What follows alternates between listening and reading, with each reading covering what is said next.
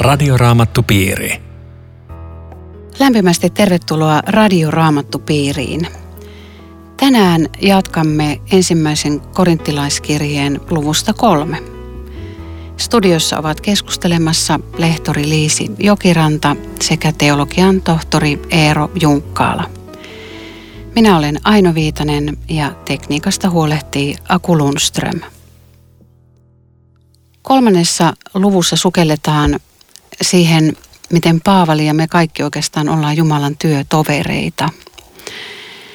Nyt kuitenkin Paavali aloittaa tässä aika tiukkaan sävyyn tämän puhuttelunsa, että veljet, enpä mä teille voinut puhua niin kuin hengellisille ihmisille puhutaan, vaan, vaan niin kuin puhutaan vanhan luontonsa vallassa oleville.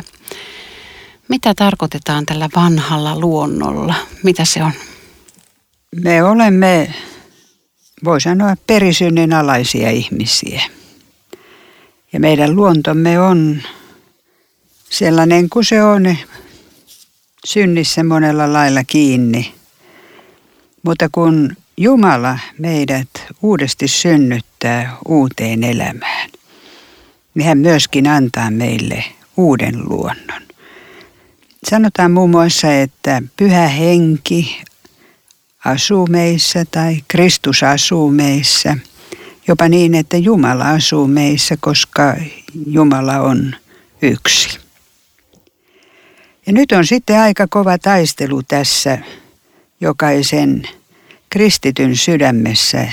Saako tämä uusi luonto hallintavalla vai onko niin, että vanha luonto hallitsee? Ja jos vanha luonto vallitsee, niin, niin silloin meissä näkyy päällimmäisenä kaikkinainen synti, mikä meistä nousee. Jos uusi luonto saa yhä enemmän sijaa, niin meissä näkyy Kristus ja meissä tulee näkyviin hengen hedelmä, josta Paavali sanoi, että se on rakkautta ja iloa ja rauhaa ja ystävällisyyttä, hyvyyttä ja lempeyttä ja niin edelleen. Käytännössä tämä näkyy ihan selvästi niille, jotka elävät meidän kanssamme. Mutta näkeekö sitä ihminen itse?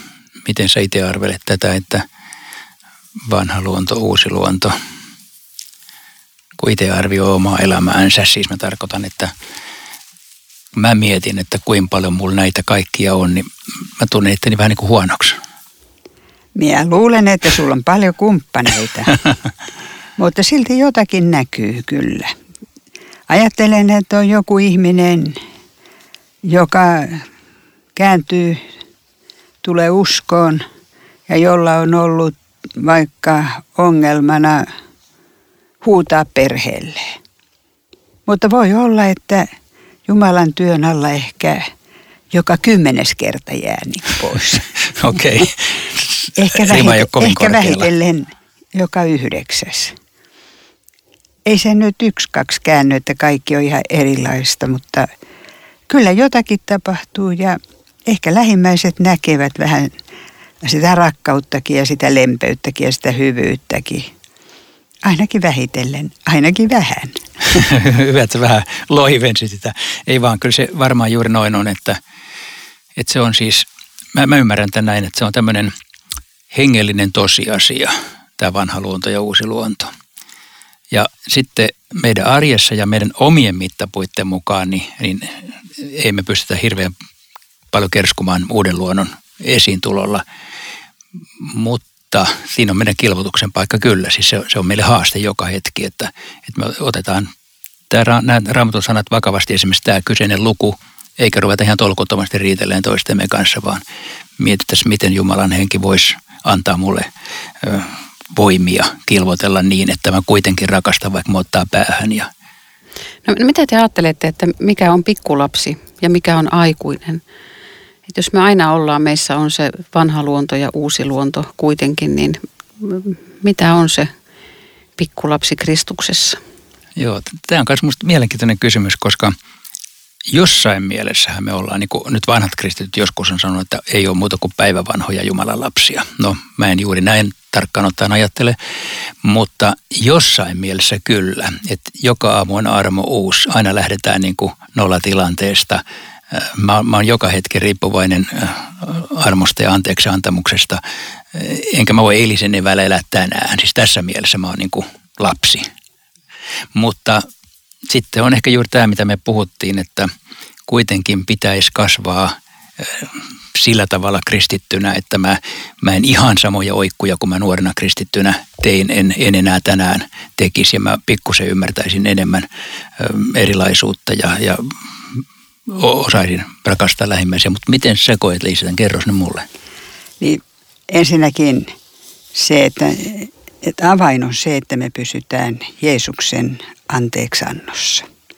Että kun tämä vanha luonto tässä koko ajan rymistelee – että sen kanssa tulisi sinne kolkata ristille, että, että saisi pyytää Jumalalta anteeksi, että tämä tilanne on näin, jotta Jumalan armo enenevässä määrin voisi hallita. Mä luulen, että tässä on avain tähän vaikeeseen kysymykseen. Mutta sitten tästä näin Muromäki sanoo tästä luvusta, että tässä esitetään tämmöistä lastenkamari-kristillisyyttä. Ja, ja tottahan se on, että kenen puolella kukin on ja kuka puhuja tai seurakunnan johtaja tai työntekijä, kuka nyt paras on ja, ja ketä tässä pitäisi seurata ja riidellään vielä sitten tästä asiasta. Ja näyttää siltä, että monet seurakunnat jakaantuvat sen tähden, että lähdetään seuraamaan yhtä. Ja vanhan luonnon temppuja sekin on ei se aina Jumalan hengen työtä ole. Ja kyllä Paavali sitten ihan oikein meitä tässä ojentaa, että kaikki nämä ihmiset on meidän, mutta, mutta me olemme Kristuksen, eikä näe kukaan mitään voi tehdä itsestään. Jumalan se täytyy vaikuttaa. Mulle tulee tuosta lastenkamarikristillisyydestä mieleen, että monta kertaa se keskustelu, mikä tuo sosiaalisessa mediassa käydään, niin se on vähän tämmöistä lastenkamaritohua. Että siellä ollaan niin kuin nyrkit pystyssä joka suuntaan ja, ja tota, että se, se on ehkä ruokkii vielä tätä, mutta kyllä tämä tämmöinen keskinäinen kateus ja riita, mihin Paavali sanoi ja kes kolme, niin kyllä se valitettavasti on hirveän totta meidän, meidän kristillisyydessä, että, että kyllä yksi kasvaneen kristityn tuntomerkki on se, että näkee vähän yli näiden pienten rajojen ja, ja ymmärtää, että Jumalan työtä on sielläkin, missä, mikä ei ole just sitä meidän porukan työtä, niin Jumala toimii sielläkin. Mua kiinnostaa tuossa jakeessa kaksi. Paavali sanoi, että annoin teille ravinnoksi maitoa, en vahvaa ruokaa. Miten me voidaan määritellä, mitä on maito ja mitä on vahva ruoka? Ei sen määritteleminen taida kovin helppoa olla, mutta ei kovin syvällisiä voi puhua kristittyjen kanssa, jotka koko ajan tappelevat. Ei, ei heillä ole ilmeisesti sietokykyä kuunnellakaan.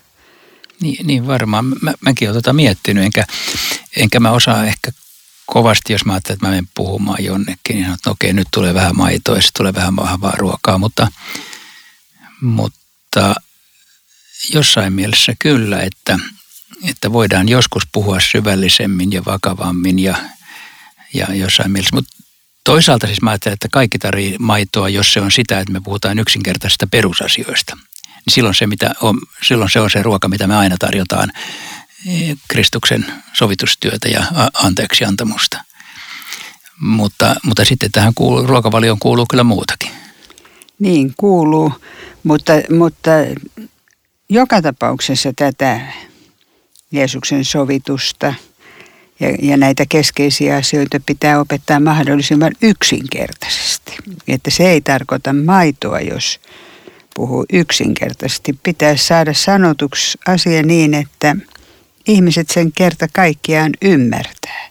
Joo, se voisikin siis olla niin, että se maito on sitä, että älkää riidelkö. Niin. Että koittakaa nyt vähän elää hyvänä ja sovussa. Ja vanhemman kristityt ehkä tietää sen. Mutta kun sä sanoit, että, että Jeesuksen ristin kuolema ja ne perusasiat olisi sitä maitoa. Mä taas ajattelen, että eikö se ole sitä ruista? Eikö se ole sitä ruisleipää? Sovitaan, että sä oot oikeassa. Onhan se ruisleipää tietysti, mutta se, että, että ei oikein voi puhua paljon mistään ihmisille, jotka, joita vanha luonto hallitsee, koska siinä ei ole tilaa. Mm. Siinä on ikään kuin tilaa, eikä siinä välttämättä ole aina tilaa Jeesukselle eikä ristin sanomallekaan. Enemmän olisi tilaa silloin ihmeille ja, ja sille, mitä tapahtuu ja, ja kaikille, mikä on semmoista suuremmoista ja tunteisiin vetoavaa ja, ja kaikkea, kaikkea tämmöistä. Joo, nyt, nyt sä veit varmaan oikeaan suuntaan tätä, joo. tätä pohdintaa kyllä, joo. Ja sitten varmaan tämä ihmisen taakse meneminen, niin kuin tässä jakeessa 7, 6 ja 7.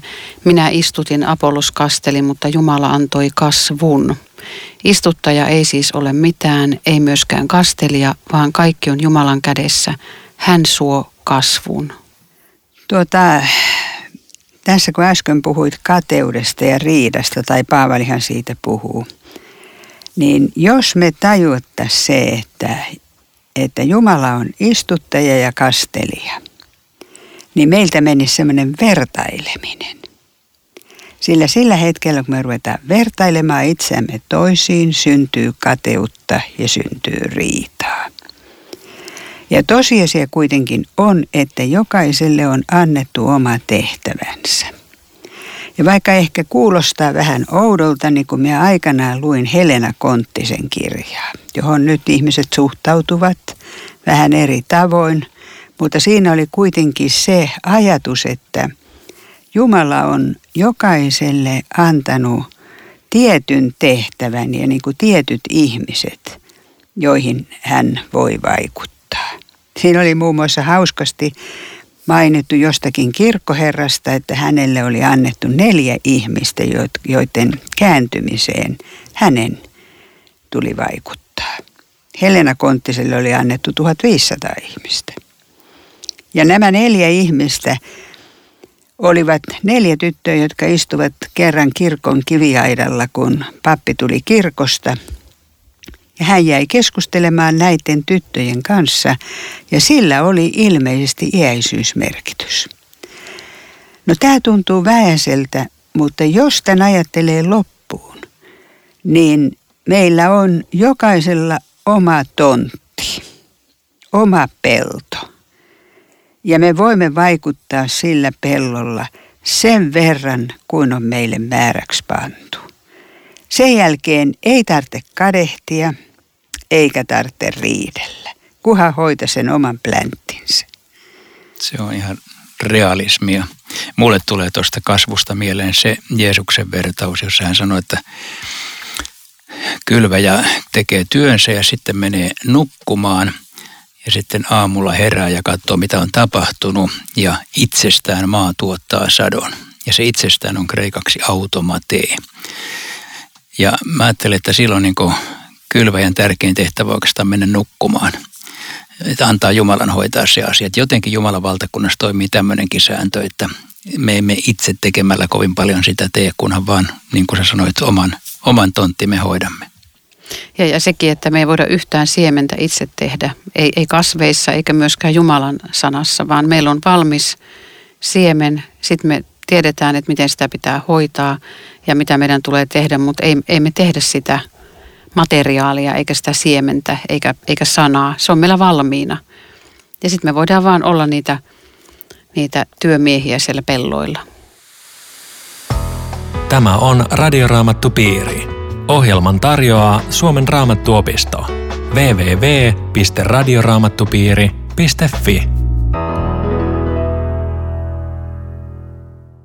Jatkamme keskustelua ensimmäisen korintilaiskirjeen luvusta kolme. Keskustelemassa ovat Liisi Jokiranta ja Eero Junkkaala. Minä olen Aino Viitanen ja tekniikassa Häri Aku Lundström. Luimme tuossa ensimmäisellä puoliskolla tämän jakeen kuusi. Minä istutin, Apollos kasteli, mutta Jumala antoi kasvun. Kaikki on Jumalan kädessä. Miten meidän pitäisi tehdä näitä rakennuksia tai, tai rakentaa tätä hengellistä todellisuutta. Ainakin sen pitäisi perustuksesta lähteä. Että mun mielestä tämän luvun tärkeä jae on kyllä tuo 11, jossa sanotaan, että perustus on jo laskettu ja se on Jeesus Kristus. Muuta perustusta ei kukaan voi laskea. Että tämä on ihan sama kuin se apostolien teoissa oleva sana, että muuta nimeä meille ei ole annettu taivaan alla, jossa me voisimme pelastua. Eli tämä äh, niittaa sen pääkysymyksen kerralla, että vain Kristukselle rakennetut rakennukset kestää. Mutta sitten tässä on kyllä minusta aika kovia kysymyksiä siitä, että miten me rakennetaan. Ja mistä Et, rakennetaan. Niin ja mistä aineesta me rakennetaan, että miten, miten me sitten näillä, näillä tota, mitä sä Liisi ajattelet, että millä tavalla tämä rakennus pitäisi rakentaa tai mit, mitä tämä puhuu, luku puhuu siitä? Niin tässähän on kuusi rakennusainetta. On ensin kulta, hopea ja jalokivet ja toinen ryhmä puusta, heinistä tai oljista. Ja sitten sanotaan, että tuli koettelee, minkälainen kunkin rakennus on. Ja selvähän on, että jos rakennus on puusta, heinistä, oljista, niin se kyllä palaa. Hmm. Ilo, iloisesti palaa kyllä. Niin. Tässä on jokaisen mietittävä, että mikä on se rakennusaine, joka minulla on ja joka kestää. Minä tuossa ajattelin, että mulla aina tällä kohtaa tulee kyllä mieleen kolme pientä porsasta, vaikka se ei oikein nyt sovi tähän, mutta se satu, jossa kolme pientä porsasta rakensi majan. Joo, joo, taitaa sopia, mutta miten se menikään? Niin, si- siinähän oli tuota, ensin kaksi, jotka rakensivat jostain heikosta aineesta, mutta nyt muu, muista sanotaan nyt, että heinistä ja oljista oli yksi ja, ja sitten tuli iso paha susi, joka puhasi ja puhkui ja, ja se talo kaatui ja susi söi sen possun. Ja toinenkin oli rakennettu heikoista aineista, oliko nyt risuista. Ja susi puhasi senkin ja söi possun. Mutta kolmas oli rakennettu kivestä ja se kesti. Ja tässäkin on nyt kysymys siitä, että, että kun me rakennamme tätä Jumalan valtakuntaa sille perustalle, jonka, joka on jo laskettu, niin kyllä on mietittävä, mikä on sitä kiveä ja mikä on, mikä on kultaa hopeata, peräti jalokiviä. Ajatteleeko sä, että olisi enemmän niin kuin yksityisen kristityn elämän rakennusta vai jotenkin seurakunnan ja kirkon rakentamista?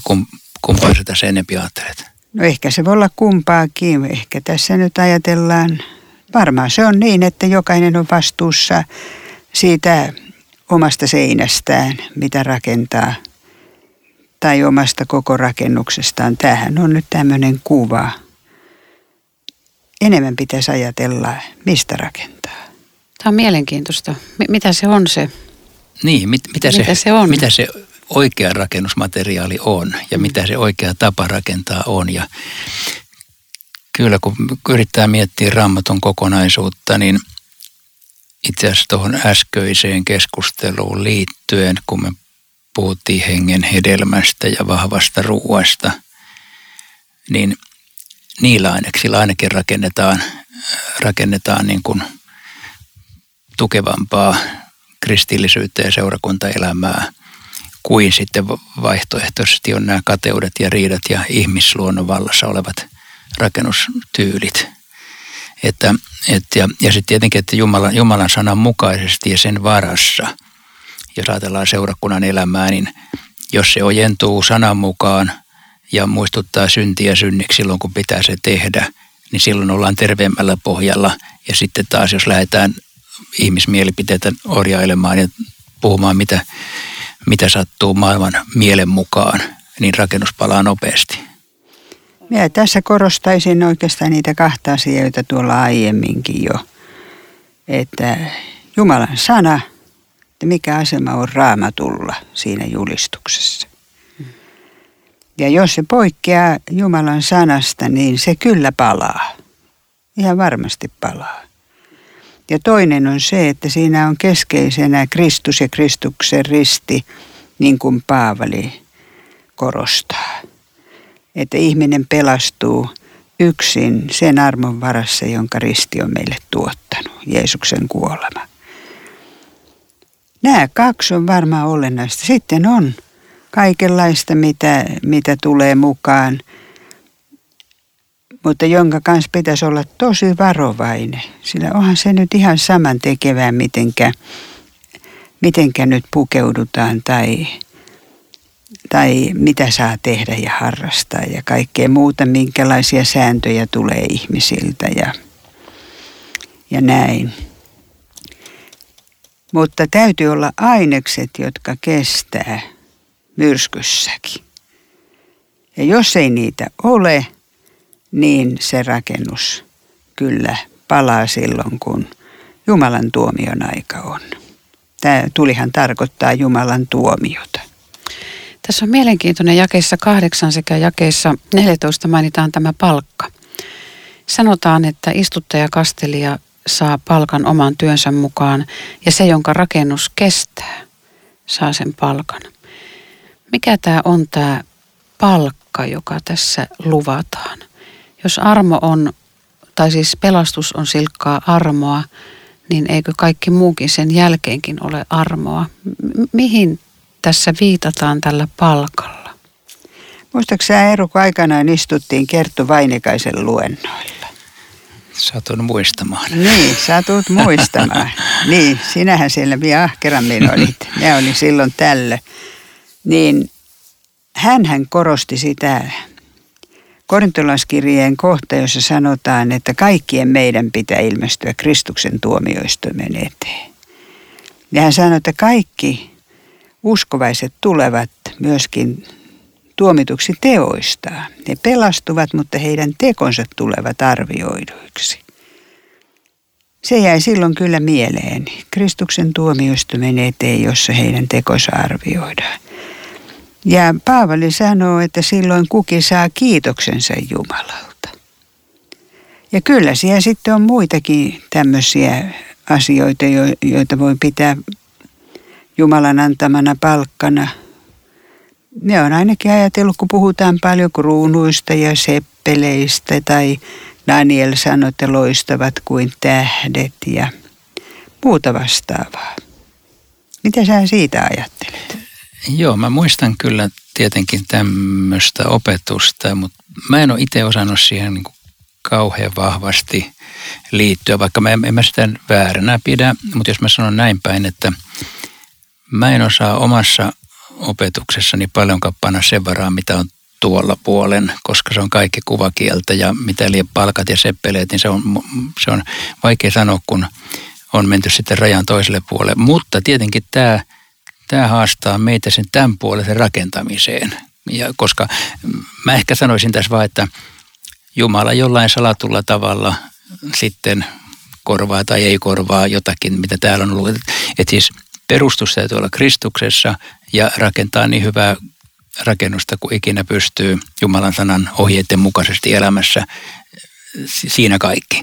Ja sitten Jumala hoitaa sen sitten, että mikä, mikä se palkanmaksupolitiikka siellä on, että, että se, sitä on ainakin kovin vaikea lähteä määrittelemään. Mutta tuohon suuntaan varmaan se menee, kyllä munkin ajatus menee, kuin mitä sä sanoit, että, että jotakin siellä on, koska tässäkin tekstissä näin sanotaan. Ja toisaalta toisaalla sanotaan, että kootkaa aarteita taivaaseen, missä ei koi syö eikä ruoste raiskaa, että, että jotakin aarteita sinne kootaan jotakin, että vaikka se tietenkään ei ole sellaista kaupankäyntiä, että niin okei, nyt, nyt, mä, mm. nyt mä Jumala teen näitä hyviä tekoja, että saan tästä mulle kerran jotain paremmat palkat siellä. Ei, ei se näin mene, vaan tietenkin mm. se menee niin, että mä, mä yritän kilvoitella uskossa Kristukseen, pitää oman tunnon puhtaana ja, ja elää sanan mukaan ja sitten Jumala hoitaa se homman. No tuossa jakeessa 15 sanotaan, että, että jonka rakennus palaa, kärsii vahingon. Itsehän tosin pelastuu, mutta kuin tulen läpi. Siis heikokin kristitty, tämmöinen tuttipulloruokintaa jäänyt, taitamaton rakentaja kuitenkin siis pelastuu. Ilman muuta. Ja mä sanoisin, että se pelastuu yhtä sataprosenttisesti kuin kuka muu tahansa. Siinä ei ole mitään eroa, koska pelastuksessa ei ole mitään asteeroja. Mutta sitten tuolla siinä on joku tämmöinen tulijuttu, josta katolinen kirkko tästä tekee kiirastuli opin mutta me emme usko sellaiseen, että olisi joku semmoinen jälkitsekkaus, jonka perusteella sitten vielä niin kuin vähän varmemmin pelastutaan. Mutta jollain tavalla tämä kyllä muistuttaa siitä, että tässä elämässä on jotain semmoista, jos on jotain semmoista olista rakennettua, niin se menee. Onko ajatellut Liisi, mitä se voisi olla siis tämmöinen, mitä voisi olla se, mikä se tuli polttaa tai – se on varmaan väärää opetusta, joka johtaa seurakuntaakin harhaan. Esimerkiksi. Ja, sa- niin, ja saattaa olla, että, että koko työ on turhaa Jumalan näkökulmasta, jopa vahingollista.